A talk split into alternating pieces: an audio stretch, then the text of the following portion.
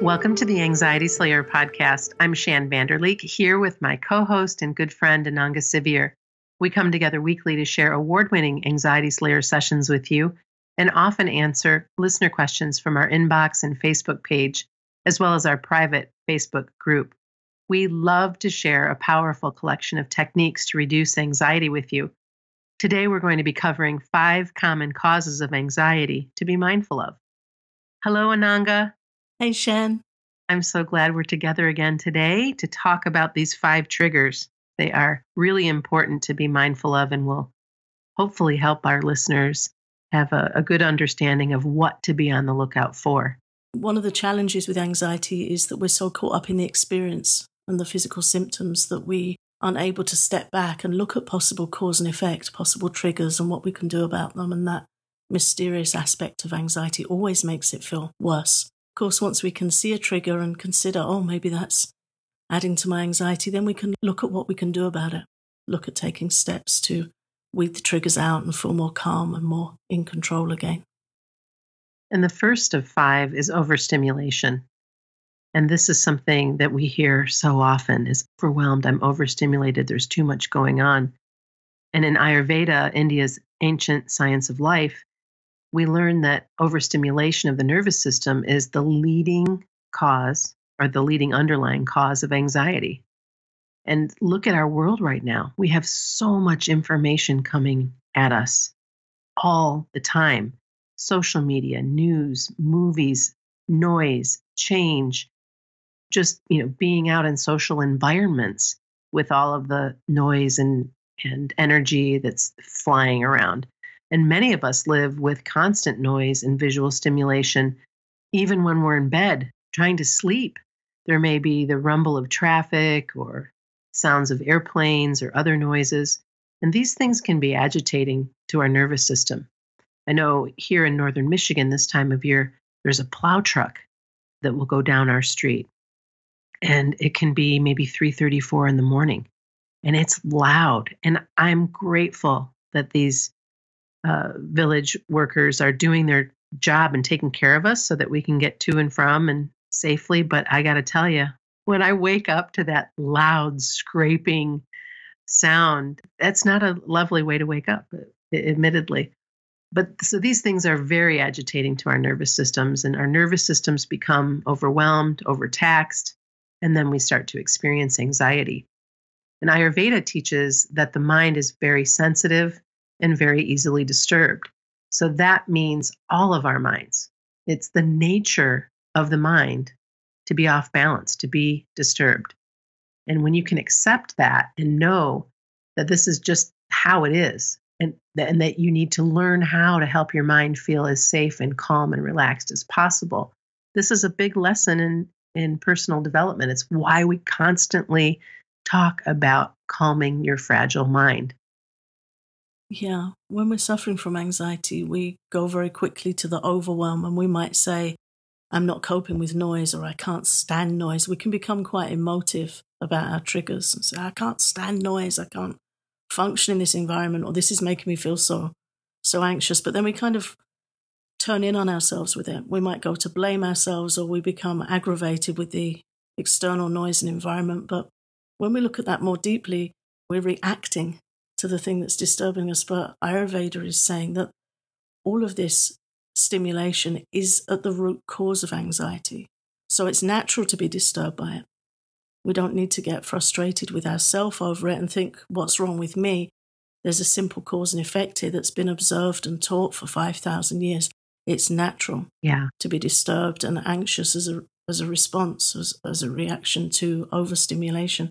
So then we need to look at how can we adjust our environment? How can we change what we can? We can't change everything. But in every given day, there are things we can change. There are things we can tweak to help us find pockets of peace, help us find an environment in which we can rest and de escalate our anxiety. Yeah. One of the things that, as I go back to the story of the snowplow, when that wakes me up and in the past I, I would get quite anxious or irritated or rattled because I just wanted to go back to sleep. And now when I hear it, I'm still not like, oh, yay, the snowplow.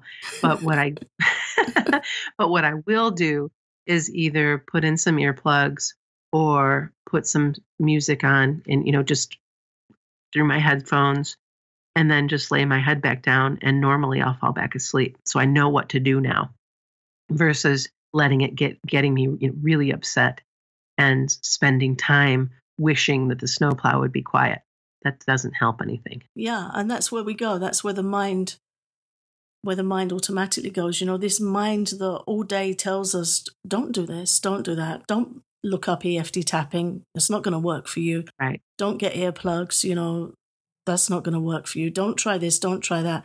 Then we go to bed at night and that same mind berates us. You've done nothing today.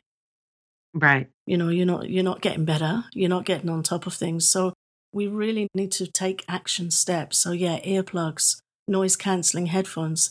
We can't change the environment outside, but we can create a comfortable environment for ourselves using those things, using guided tapping sessions at night if you wake up and maybe the noise jars you awake. Maybe you're going through a spell recovering from some trauma or you're experiencing some hypervigilance. You know, if a door slams, anxiety will make us think it's personal. Mm-hmm. And the second we think it's personal, the second we get irritated with that external noise source, then we've got more adrenaline, our nervous system's even more agitated, the whole thing escalates. So, what you're describing is responding rather than reacting. And that makes a huge, huge difference. It does, because I know that for as long as we live here and as long as I live in this area, there is winter and we get lake effect snow, and that means there are going to be snow plows. So, yeah. what am I going to do about it? Right. Caffeine is number two. Caffeine is a huge culprit in provoking anxiety and something that we've talked about many, many times, and that both of us have done a very good job of eliminating. I think you've eliminated it completely, and I have eliminated all but my one cup of coffee a day, which if I find that that starts to cause me any problems, I, I won't drink it anymore the symptoms are pretty intense with caffeine.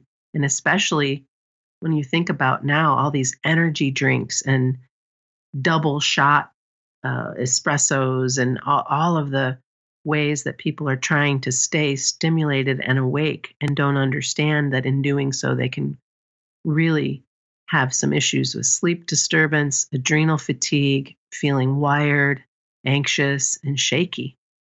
And there, it's a myth that coffee gives us energy. Coffee doesn't give energy. It actually sets off a reaction in the body that provokes stress hormones to provide a burst of alertness. So that's really what's going on. Caffeine jolts the body right into a, a flight or fight mode. Yeah, last thing we need if we're suffering with anxiety. So, most relevant for anxiety slayer listeners to know is that caffeine can spark anxiety episodes. It can actually trigger anxiety because it can make us feel like we're having an episode. The physical responses to caffeine can feel the same as the symptoms of anxiety. For example, an increased heart rate, feeling unsettled or restless, sweating or trembling. Really not helpful results. And the thing with caffeine is that it's accumulative in our bodies over a long period of time. So if you have a coffee in the morning and you have another coffee at midday, the caffeine from the morning coffee isn't yet out of your system, so you're adding to it. And then something to be really mindful of is that caffeine is in so many medications. It can be in cough and cold medications, painkillers. We know it's present in energy drinks and coffee, but it's in a lot of other products as well, a surprising amount of products. So check the label and have a look at the amount of caffeine, sometimes it's quite surprising the amount of caffeine that are in these products. If you order a large coffee, it's already got two shots of coffee in it. Yeah. So you're having, you know, that double shot of caffeine. And then if you're going to take some pain relief or cough medication, I know of a doctor some years ago who had a big anxiety episode, full on physical anxiety episode in his office. He had a heavy workload ahead of him and he was developing a cold and he chose to take double the recommended dose of some cough medication, uh, which also contained caffeine. And he had a big anxiety episode as a direct response to that. So, really important to be aware what we're putting into our bodies and to just strive to make choices that help us feel more calm and more in control. And there are other ways to feel alert, other ways to feel awake than relying on caffeine with its peak and drop roller coaster effect that it has on us. And I think we also need to remember too that it becomes very habitual. It's a habit, very much like you making your first cuppa in the morning. You know, same thing for people who are drinking coffee. And if you want to start to wean yourself off of coffee, my recommendation is to add tea to your mix. It's what I've done over the years. How could I not, right, Ananga? my partners in the UK turned me on to some of the best tea I've ever had.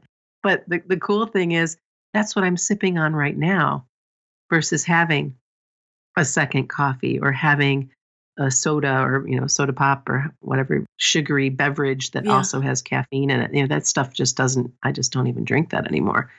And it's just making another choice. So if you can cut back on your caffeine we highly recommend that you do. The third area that we need to talk about that that happens to me and i know happens to you ananga and many of our listeners is those looping thoughts those looping what if thoughts when we fall into that loop, that pattern, it feels like we're never going to get out, but we are. And what I'm talking about is the unwanted thoughts that arise that can trigger anxiety, the stories in our head, the things that we tell ourselves, whether it's something we fear, something we want to avoid at all costs. No matter what it is, the mind gets hold of that thought mm. and starts expanding it into these anxious predictions and outcomes and and we get dragged along for the ride.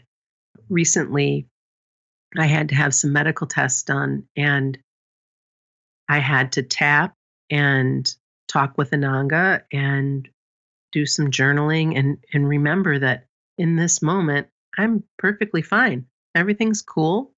This is a test that my doctor says not a big deal.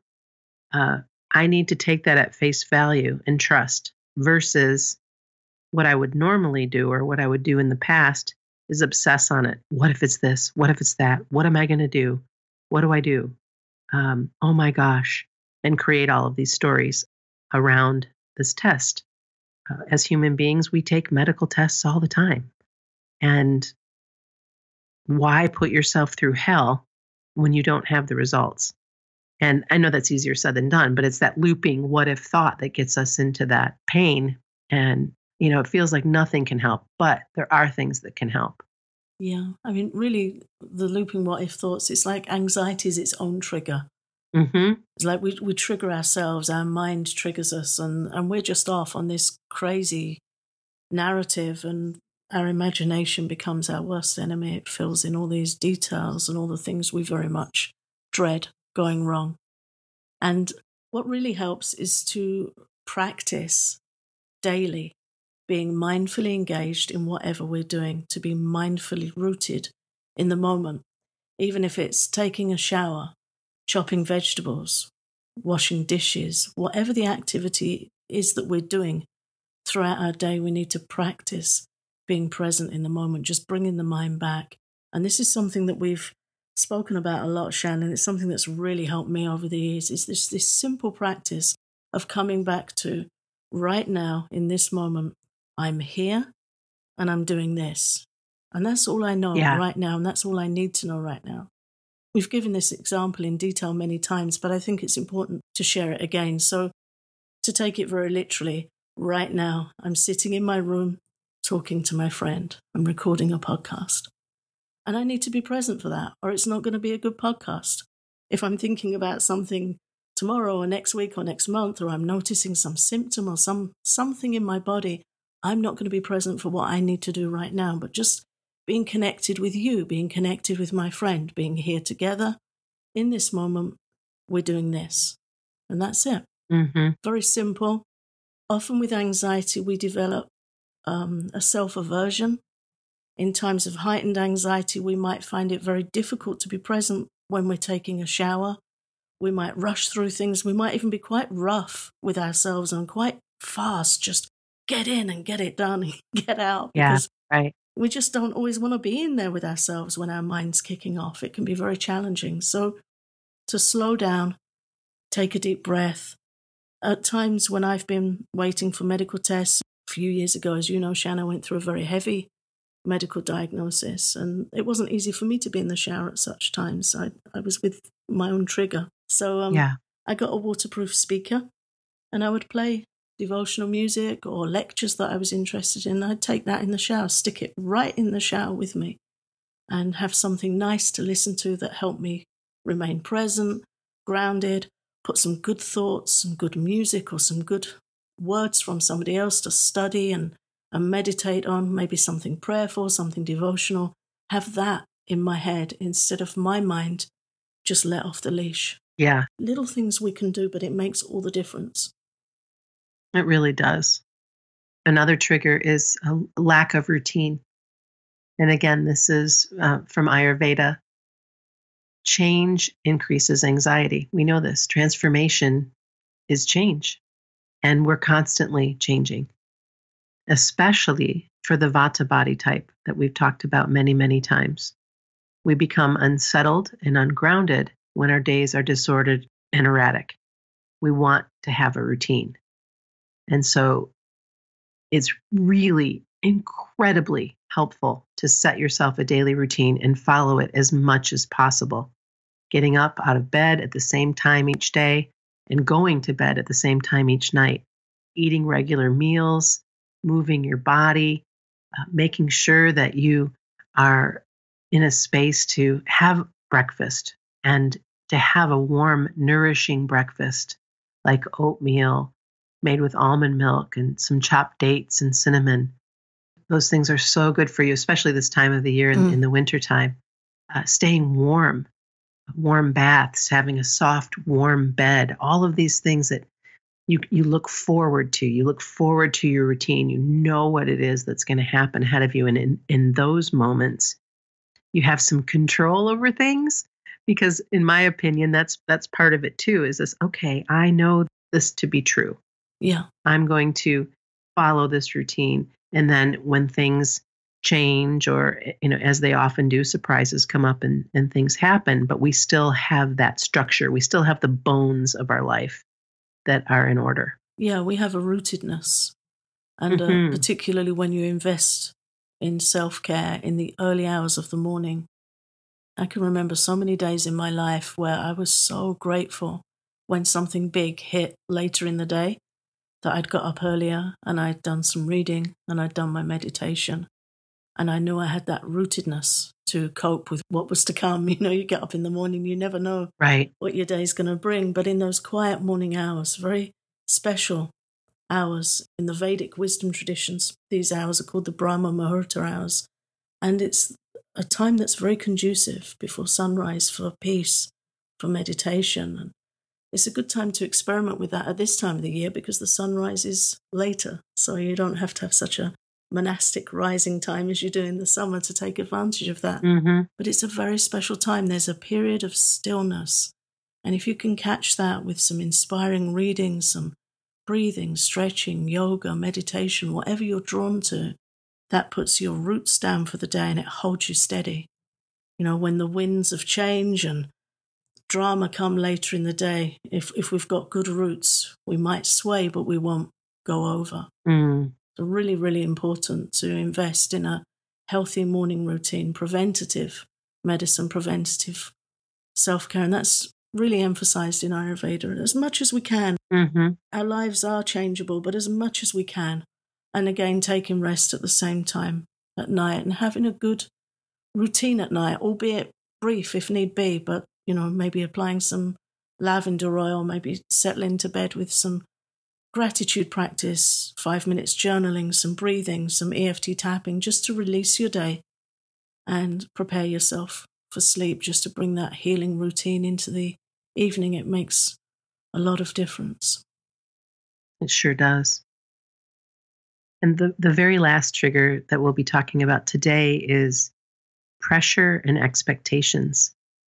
And this is such a weight, especially if you're out in the world and you're working and you're reporting to a boss and you have a big workload on top of running your household, taking care of yourself, all of this day to day taking care of things, right? Mm-hmm. Sleep.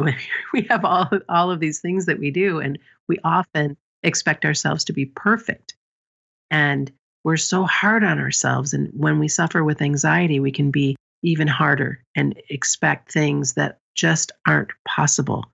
Expect to get over it. Uh, treat ourselves harshly with with our inner voice because we just need to get on with it. We just need to be able to do X, Y, or Z, whatever that might be.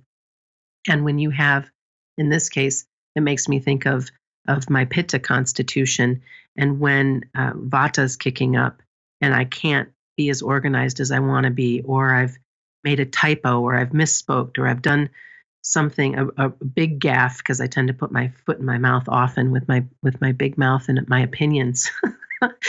and and then afterwards, right? Afterwards, I don't count the 10 before I open my mouth, but afterwards, boy, oh boy, can I be hard on myself for what came out of my mouth. Uh, that pressure we put on ourselves to be uh, always on point is just too much. And so, one of the things that I've been inviting my clients to do over the years is to replace expectations with intentions.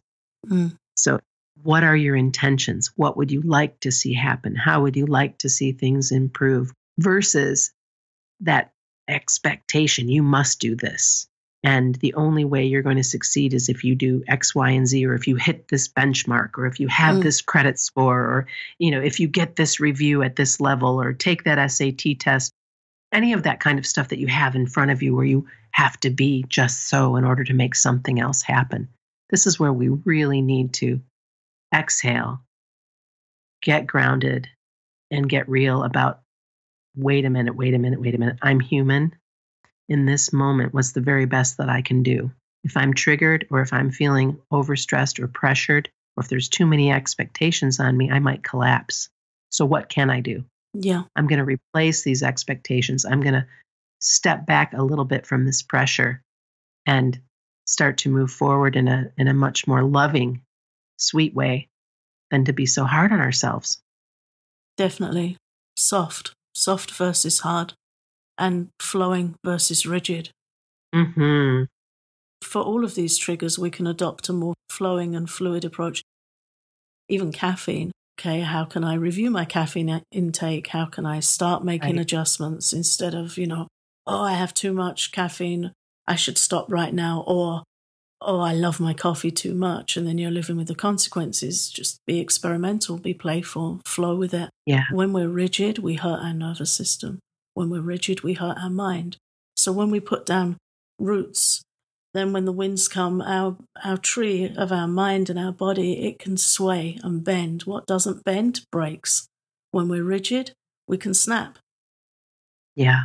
You know, we can break. Oh, I love that. So we have to be really careful with all of these things to bring in compassion and fluidity, choices, lots of choices. If we're saying to ourselves, I can't change this, we need to get a pen and a piece of paper and write down choices. You know, note down how many cups of coffee you have a day. Which one can you replace with something? Something interesting. Maybe you'll find yeah. a tea that you love, a mint tea, a chai tea. I'm British. You know, in England, if you fall off the roof of your house, somebody says, have a cup of tea and you'll feel better. That's, that's how we roll. Right. Wherever right. it is, have a cup of tea. But tea has quite a lot of caffeine in it. So my tree is Pukka chai. It tastes like tea, but it only has 20% tea in it.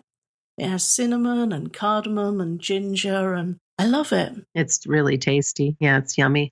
And it's a treat. It's a treat, yeah and the text on the um, sachet of the tea it says a royal flush and it goes on to describe the the beautiful spices that are in there every time i look at it i think oh yeah beautiful beautiful spices yeah. and that was written by my lovely friend and herbalist sebastian pole at pukka herbs i always smile when i read his love of herbs on his packets of tea he's a real poet yeah. about his herbs he loves them we have this thing with the mind where the mind loves or hates that's that's the the yeah. twofold nature of the mind according to Ayurveda. It swings. I like this, I hate that.